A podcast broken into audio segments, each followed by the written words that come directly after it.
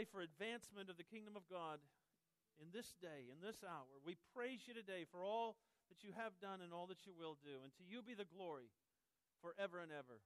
In Christ's name we pray. Amen. You may be seated. Thank you. The first Sunday of the year, the first Sunday of the month, we celebrate the table of the Lord, communion this morning. I'm going to read from the second to the last chapter of the Bible, Revelation 21, as we prepare for the elements and the table of the Lord today. It says this Then I saw a new heaven and a new earth. For the first heaven and the first earth passed away, and there is no longer any sea. And I saw the holy city, New Jerusalem, coming down out of heaven from God, made ready as a bride, adorned for her husband. And I heard a loud voice from the throne saying, Behold, the tabernacle of God is among men. And he will dwell among them, and they shall be his people, and God himself will be among them. And he will wipe away every tear from their eyes, and there will no longer be death. There will no longer be any mourning, or crying, or pain. The first things have passed away. Come soon, Jesus, right? Amen. And he who sits on the throne said, Behold, I am making all things new. And he said, Write, for these words are faithful and true. And then he said to me, It is done. I am the Alpha and the Omega, the beginning and the end. I will give to the one who thirsts from the spring of the water of life without cost. He who overcomes will inherit these things, and I will be his God, and he will be my son. And as we celebrate the first communion of this new year, we, we recognize that it symbolizes our community with God through Jesus Christ. It, it's our identity, it identifies us as His. And we look forward to the day of his coming. And we'll proclaim this sacrificial death until that day in which he comes for his church, his bride. Could it be this year? You ever thought about that? Could it be this year? Could this year be where God makes all things new? Well, perhaps. And this communion is our proclamation that He, the Lord, Jesus the Savior, he is our life, He is our peace, He is our source, He is our Redeemer. Let us celebrate this life that we have in Him. Servers, would you come and serve us today? As you're being served, just want you to know here at Grace, communion is open to all believers in Christ, even if it's your first day here we would ask that you hold all the elements until everyone has been served, and then we will participate together in the beautiful celebration of which communion is.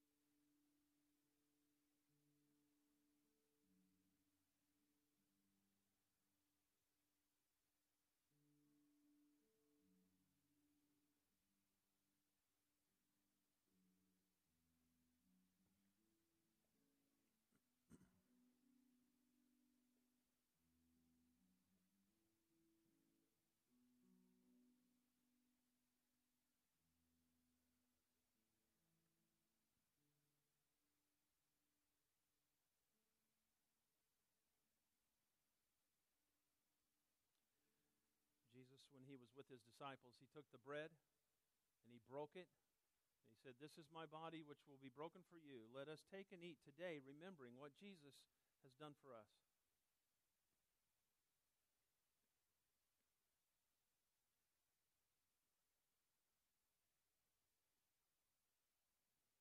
Likewise, he took the third cup of the Passover after the meal had been eaten. And he took it and he raised it and he gave thanks to the Lord. Said, This is my blood, which will be shed for you.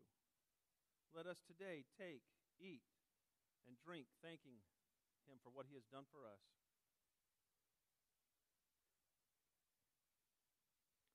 Father God, we celebrate the provision of Jesus Christ for our lives and for our our community of believers. We are so grateful that uh, we are the bride that awaits the coming of the groom. We celebrate today this new life that we've been given, this life of grace that our sins have been washed clean, that our eternity has been secured in an everlasting union with you. We know that there is coming a day when this world will pass away and all things will be made new, as the scripture says.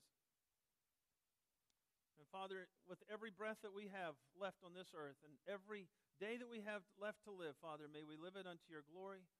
May we join together as the family of God and live in power and in the presence of your dynamic Holy Spirit. Thank you, Father, for this great eternal celebration In Christ's name we pray. Amen and amen. Before we look at the third chapter of Ephesians in just a few moments, I want to give you a few announcements. If you're new to Grace and this is your first Sunday, uh, or your visitor, we want you to know that we're especially glad that you've come to visit with us today. And uh, we have a welcome table on your way out out there, and uh, we'd love to be able to give you a mug and some chocolates. And so, if you would just stop by there, that would be wonderful. Uh, there's also a tear off flap in your bulletin if you want to fill that out and uh, hand that to them there. You'll get on our mailing list and you'll be able to get the emails that we send out twice a week. But we don't want to just say welcome to you. Uh, it is the first week of the month as well as the first week of the year, and this means that Wednesday night is our first Wednesday prayer time at 6:30 to 7:30. We invite you to come and join together with the family of God to pray for the needs of our community, but also the needs of um, uh, our church and uh, all the other churches that we join together in proclaiming the Word of God in this city. So please join us this Wednesday for First Wednesday prayer. Tuesday, there is a welcome class if you're new to Grace and you'd like more information. Tuesday night, 6.30 uh, to about 8 o'clock. We talk about the structure and the uh, beliefs and the vision for our church. And so if you'd like to know a little bit more about who we are, uh, please sign up. There's childcare available for that. Also, this is the week uh, which I am sailing the ocean blue and uh, crossing over to the Eastern European city of Moldova. If you're new to Grace, I've been doing this for nine years now, and I teach a two week class over there, and I'll be leaving on Thursday. And um, you can support that trip uh, either financially or prayer or both. If you'd like to be on the prayer team, uh, please uh, either take the flap off and say Moldova Prayer Team, put your name and email on there, and drop it in an offering uh, box out there, and we'll get you on the email list, or just send an email to me or the office, and we'll make sure that you get the email updates that I'll send from Moldova. And you can pray uh, for God's safety and God's power and work to be done in the lives of the students that we will be spending time with. And while I'm gone, uh, you're going to have some good preaching, okay? I know you're excited about that, right? And uh, amen, I know, I know. Uh, we've asked Pastor E.M. Hay to be here next Sunday, and he is uh, recently retired from the worship place. He's here visiting today. E.M., good to see you. And uh, he'll be here next week preaching. And then the following week, we're having Tim Lester uh, from the Baltimore area uh, fly out here, and he's going to be uh, doing an abiding life uh, both Sunday morning conference, Sunday morning, and Monday night. And there's ways in which for you to be participating in that, and we'll let you know more about that over the next week or so. And we would just want you to be aware of these things that are upcoming. Well, I do want to say Happy New Year to you all. Is it off to a great start so far? The diets are still going, right? Yeah, you didn't even try that, did you? I didn't. Um, I hope your Christmas was great and uh, you're looking forward to this year. I'm looking forward to it uh, with great anticipation for what God may do in our church this year. what, may, what God may do in our lives, individually and as families. Um, this may not be the, the very best way to start off the year, but uh, I want to give you some very sobering statistics of what's going on in our nation today. We need kind of a, a good look at what reality is and then to see how God may use us as a church to influence not only our community but our nation for the kingdom of God. Uh, my first question to you would be what do you think is the fastest growing belief system in the American culture today? I mean, which, which one of the following lists would you choose as the fastest growing belief system in our nation? Would it be Christianity? Would it be Islam? Would it be agnostics, atheists, Buddhists, New Age, pantheists? Would you choose one of those as the fastest growing belief system in America? Well, the answer is none of those. Uh, when people are given a list, uh, the fastest growing answer is none of the above. The Pew Research Center tells us that 20% of Americans say they have no belief system, one in five. And that number is doubling every decade. And if the trend continues, you can see that within the next 30 years, this overwhelming majority of Americans will see just really no value in religious belief at all. The trend, as we can see, has already played itself out in much of Western Europe, and it's where church attendance is in countries like Germany, France, Great Britain, hovers around the 5% mark. I think one of the observations that we can draw from these statistics is this that one of Satan's great deceptions on people today is that spiritual beliefs just really don't have much value. They're just kind of meaningless. They just don't matter. Just live for yourself, live for today, enjoy what the world has to offer, have a happy life. And people who are out there trying to convert you or even get you to think deeply about things should be avoided because they will take away your fun. Just watch more TV, go to more movies, make more money, and don't get all bogged down in deep spiritual things. You think that's pervasive in the culture today? And because of the rise of this type of life, uh, uh, there's this general apathy that begins to pervade the culture. Because how much meaning is there in living for the moment? It, it, gets old, and it's always another high, another big thing, and, you just get to the point where nothing really satisfies the hole and emptiness. More people become dependent no motivation for personal responsibility or a commitment to anything. We just have to look at some sobering statistics to bear it out. Uh, did you know that 36% of young adults ages 18 to 31, now it's over a third of the population of 18 to 31 year olds, where do they live? With their parents. What about marriage? What about making a commitment to marriage? Statistics show us that only 50% of Americans, 50% of Americans today are actually married. The lowest ever in our nation's history. Only 20% of Americans today get married before they turn 30. New marriages are on a steady decline. The Pew Research Center again surveyed unmarried people, people who are currently unmarried, and 40% of those, four out of 10, said they believe marriage is becoming obsolete. So the trend in America is towards this I don't care much about anything except what makes me happy right now.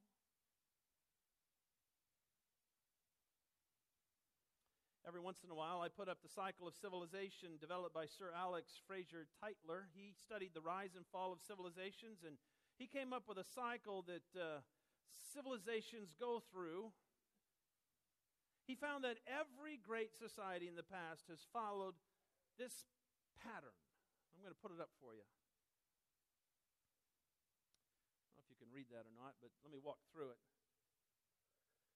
At the top of the circle, there is a word called bondage. Civilizations, people, communities, nations start in bondage and they become ripe for spiritual truth. This, there's, a, there's a longing in the heart to be, to be free, and God speaks into the bondage that they're suffering, and it leads to revival. And this revival of spiritual truth begins to build courage in the heart of the people and courage willing to gain the liberty away from the tyrants.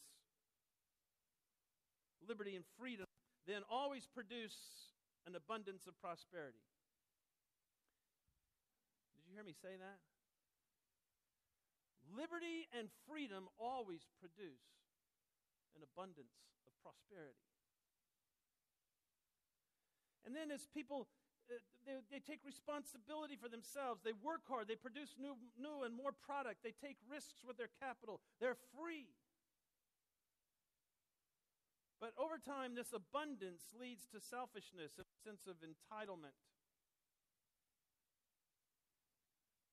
And that kind of thinking begins to mold into a general complacency, which leads to all out apathy, where not much at all really matters and an apathetic people are ripe for a leader who will come in and make promises to them about providing for them and meeting their needs. And it's always led to dependence, and then it's an easy step into bondage or being ruled. And then the cycle starts all over, and more often than not, the entire society is just dismantled and something new emerges. So, as you look at the cycle, where do you think we are as a nation today?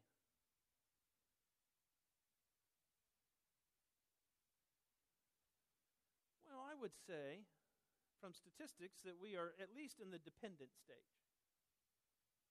At least. Because did you know that more than half of all Americans are receiving support from outside sources? Not saying all dependence is bad. I'm not saying support from outside sources is bad, but when you have nearly half of the population that is not self governing, self responsible, but receiving support from outside sources, you have a dependence built into the culture. People are either dependent on the government or their parents or their church or their nonprofits. Dependency is addictive, folks, and contagious. Did you know that? Dependence is addictive and contagious. Getting something for nothing makes you want what? to get more something for nothing. Happy New Year. Well, why would I start with such a somber note? It's, it's because it's the picture that we're facing as a culture. And it's because I believe in a God who is big enough to ignite a spirit filled revival that makes America the first country in the history of the world to skip right through some of those back over to spiritual truth and freedom and liberty. I just believe that God is big enough to move us through dependence and bondage into this great spiritual truth that produces a courage to restore freedom, the freedom of Christ. There is power, spiritual power, available to the people of God to proclaim truth that transforms lives and thus transforms societies. And if we're not careful, church, guess what happens? The culture begins to define us more than the Word of God defines us. The people of God, did you know this? That the people of God can become complacent and apathetic? That may be news to you today. But the people of God can yawn at the power of God. They can yawn at whether or not there's anything that God wants to do in our culture today. They can just kind of, oh, heard it all before. Just teach me a nice another lesson.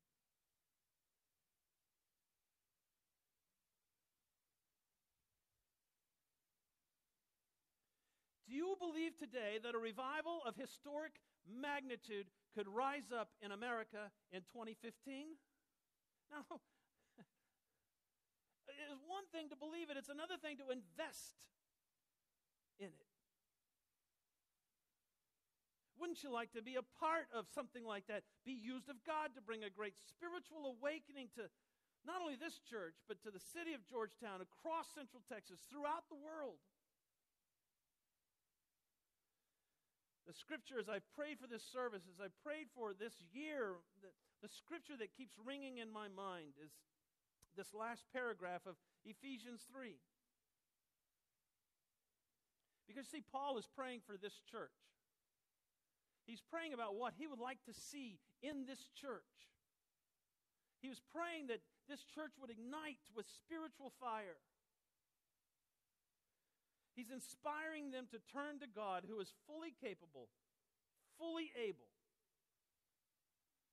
Look at his prayer. He says this For this reason, I bow my knees before the Father, from whom every family in heaven and on earth derives its name,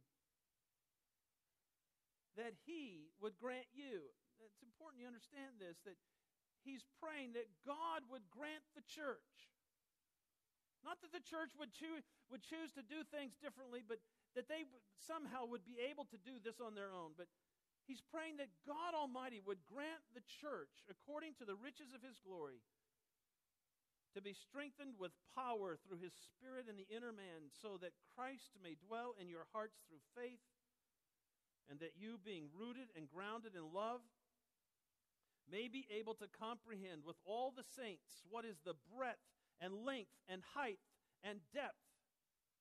And to know this love of Christ, which surpasses knowledge, that you, church, may be filled up to all the fullness of God. And now to him who is able to do far more abundantly beyond all that we ask or think, according to the power that works within us, to him be the glory in the church and in Christ Jesus to all generations forever and ever. Amen. Amen. Sometimes when I read that passage, I think, when is it? The, when's the last time where I saw God do something far more abundantly beyond uh, even what I could uh, think in my mind? And do I pray for that? Do I long for that?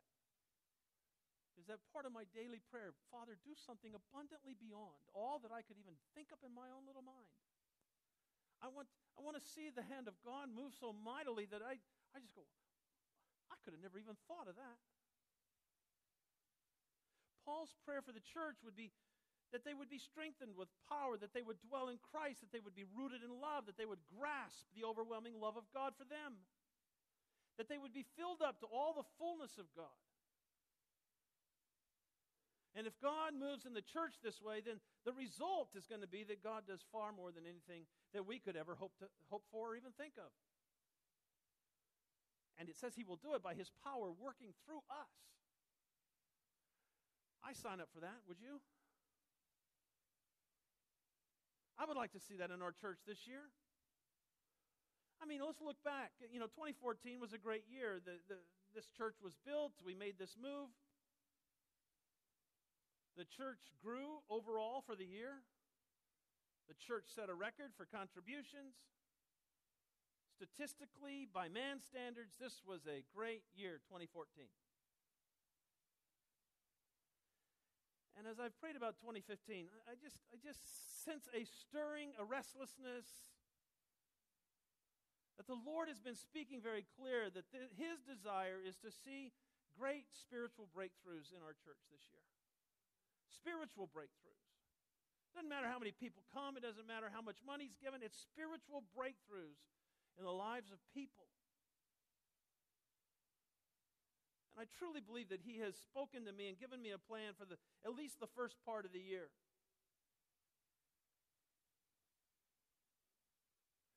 I really believe that God wants to do some things in our midst. And He wants us to focus on a couple of things through this first five months.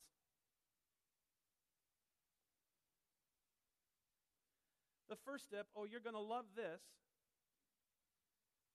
He wants us to, t- the first step that he wants us to take is to free ourselves from money. Did you hear me? Amen. Amen. He wants us to be free from the bondage of this idol that competes with him in the hearts and lives of so many Christians today. Worldwide statistics tell us that Christians on average give about 1.7% of their income to the work of the Lord.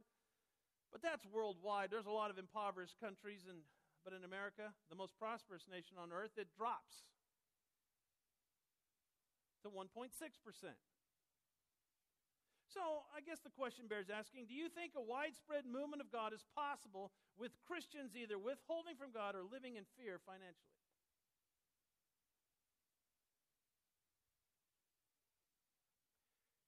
Can we expect from God a spiritual revival when at the same time we're in this bondage to this mammon? Through March and uh, through February and March, we're going to be having an all church study that I'm going to entitle this The Blessed Life of Giving from the Heart. The Blessed Life of Giving from the Heart. So let me ask you this question do you think if everyone at Grace Bible Church was spiritually free from money, that it would have a spiritual impact on us as a church? Do you hear what I said? Do you think if everyone at Grace Bible Church was spiritually free from money, that it would have a spiritual impact on us as a church? I do. I'll share my opinion. I do. In Malachi 3:10, famous scripture, it says, "Bring the whole tithe into the storehouse so that there may be food in my house and test me now in this." Says the Lord of hosts, "If I will not open for you the windows of heaven and pour out for you a blessing until it overflows." I would love to see the windows of heaven open for us, wouldn't you? I want to see heaven's windows just swung open and blessing after blessing poured out on Grace Bible Church this year. I would love to see an overflow, it says. We wouldn't able be able to contain the blessing from God. And I'm convinced, I know, it will not happen if we're locked in the bondage of money. God wants us free from it. It has absolutely nothing to do with how much or how little money each of you have. God wants you free from how much of it? All of it. You cannot serve Him and it. Well, let me ask you this Does the church need money and that's why we're doing this? I know they have this new debt now. So I knew it was coming.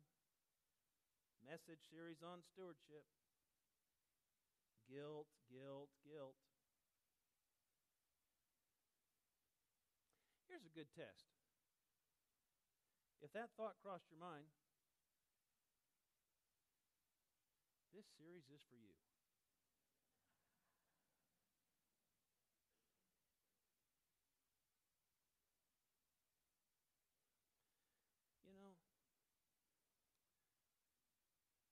God up there wringing his hands, hoping you'll give? Is he nervous? Does God, is he putting all of his hopes upon your obedience? God doesn't need your money. I mean, how much does God own? He owns everything. God is going to distribute his resources to accomplish his plans. It's not that he needs it, you need to turn loose of it. For your own spiritual benefit. He needs, He wants you to be free. I cannot wait to see what God does as one person after another finds this freedom. The other focus that God has greatly impressed upon me is prayer. So let me ask this question Do you think that God's power and blessing will be poured out upon us without prayer? and yet we live that way a lot of times, don't we? Oh, I want the blessing of God. I hope He comes. I hope, I hope, I hope. But I don't pray. And God is saying, if you'll turn your heart to me and you'll pray and you'll seek after me, I just want you to come to me. Oh, I hope God does something. I hope God does something, but I don't want to pray.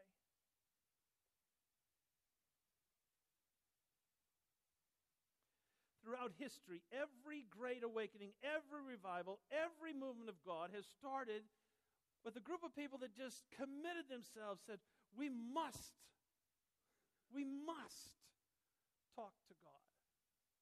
We must pray. We must seek Him passionately, fervently, cry out to Him, have a desperation, an urgency that He would deliver us, that He would intervene, that His power would be at work and manifest among us.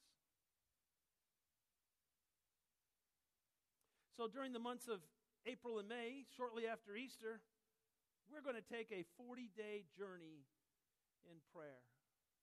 40 days is an important biblical time frame, isn't it? Moses in the, the, the, the wilderness, Jesus in the wilderness. And we're going to call this the powerful life of passionate prayer. We're still praying about how it would be organized, but there's there's just a call going out to us to get on our knees before God and to earnestly ask Him to work in our life, to spend time with Him, and to, to let Him tell us of His ways and what He wants us to do and how He wants to lead and the ways in which He will begin to answer and do wonderful and mighty things among us. There's a story that Mark Batterson tells in his book called Draw the Circle. It's about a man named Rodney Smith. The story goes like this Rodney, who was known as Gypsy, Rodney Gypsy Smith, was born on the outskirts of London in 1860. He never received a formal education, and yet he lectured at Harvard. And despite his humble origins, he was invited by two sitting United States presidents to the White House. Gypsy crisscrossed the Atlantic Ocean 45 times, preaching the gospel to millions of people. And he never preached without someone surrendering their life to the lordship of Jesus Christ. Gypsy was powerfully used of God, and everywhere he went, it seemed like revival was just right on its heels. But it wasn't his preaching that brought revival. He makes the point it never is. Preaching may move the hearts of men, but praying moves the heart of God. And that's where revival comes from. Gypsy revealed his secret to a delegation of revival seekers who sought an audience with him. They wanted to know how they could make a difference with their lives the way he had with his. His answer was simple yet profound, as timely and timeless now as it was a hundred years ago. He gave them this advice. He says, you want to make a difference, go home, lock yourself in your room, kneel down in the middle of the floor, and with a piece of chalk, draw a circle around yourself. And there on your knees, pray fervently and brokenly that God would start a revival within that chalk circle.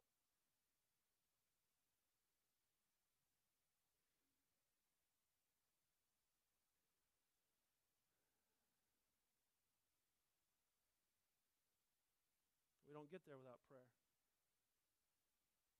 without a culture of prayer, without a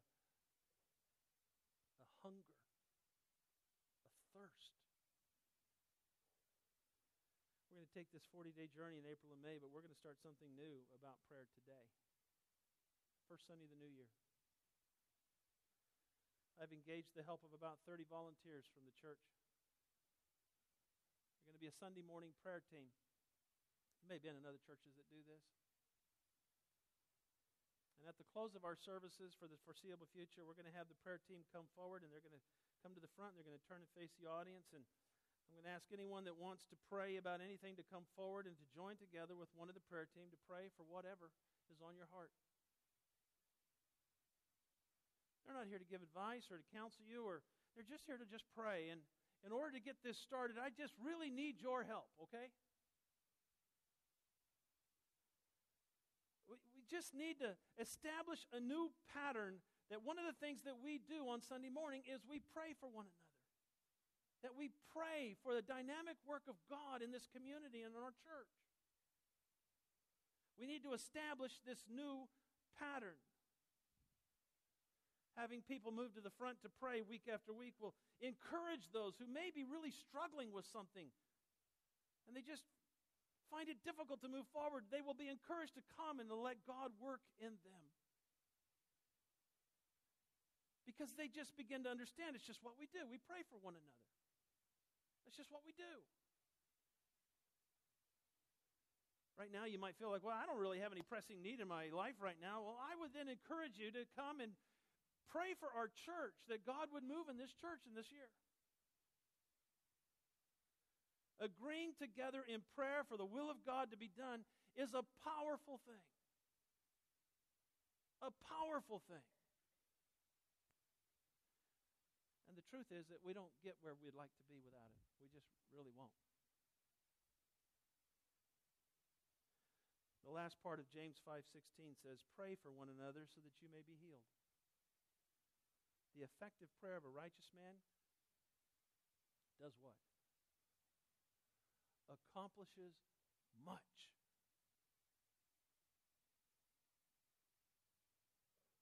There's not a one of us here that knows what's going to take place in 2015 worldwide or in your family or in your very life. It could be a year that brings great upheaval in the world. It may be the year that Jesus returns. Just think about that for a minute. What if you knew for certain that Jesus was returning later this year? How would this change your year? what kind of urgency for prayer would you have? Uh, certain things like your savings account, paying off your house, well, they just wouldn't seem quite as important, would they? People always ask me, What's your retirement plan? I always say the second coming. Hallelujah.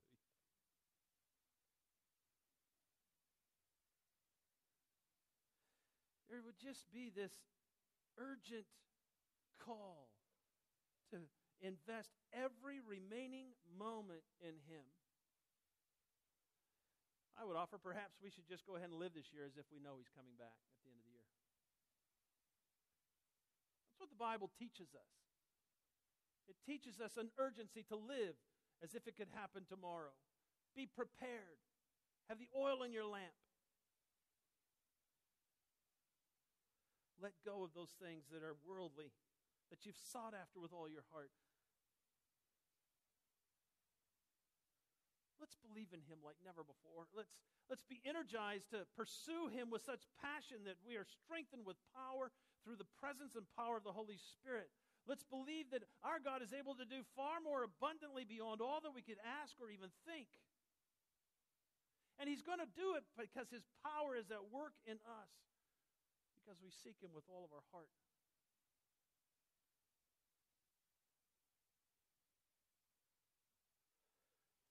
Father, as we close this service today, I just pray.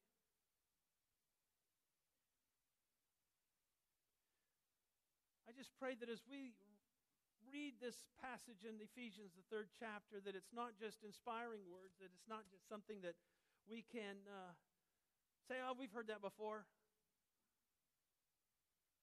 It would be wonderful if God would do that, such a thing.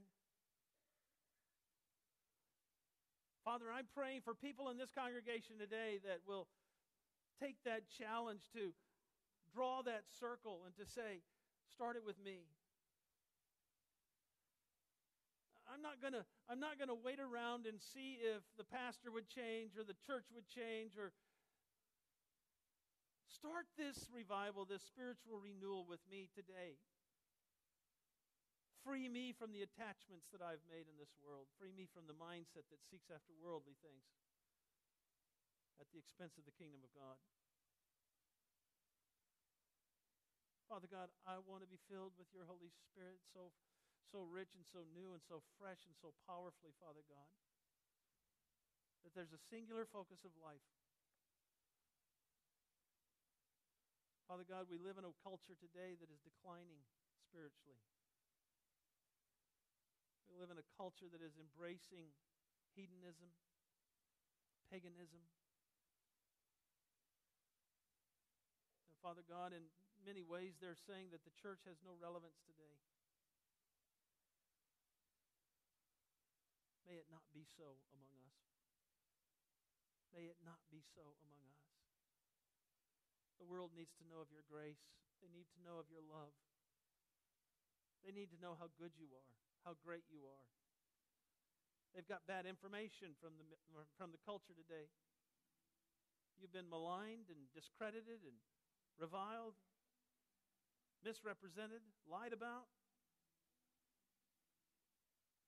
Father, I pray for a mighty movement of your church, energized by your power, your spirit. That when we get to the end of 2015, we'll look back and we'll see the changes that have taken place in our world. We'll, we'll see whatever has happened. We'll see that it has happened. And I am praying, Father God, that we'll look back and see how it is. This church and this community has been transformed by the power of God, that we have not given in to the ways in which the world is going, but we're standing for what it is that you've called us to be and do. Father, as we close this service, we place our faith in you, our trust in you. We cry out to you. May your greatness be seen among us. I want you to stand. We're going to sing before we pray.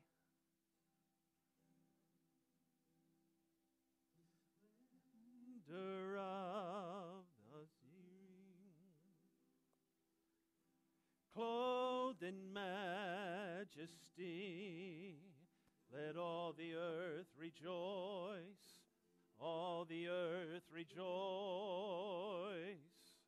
Wraps himself in light, and darkness tries to hide, and trembles at his voice, trembles at his voice. How great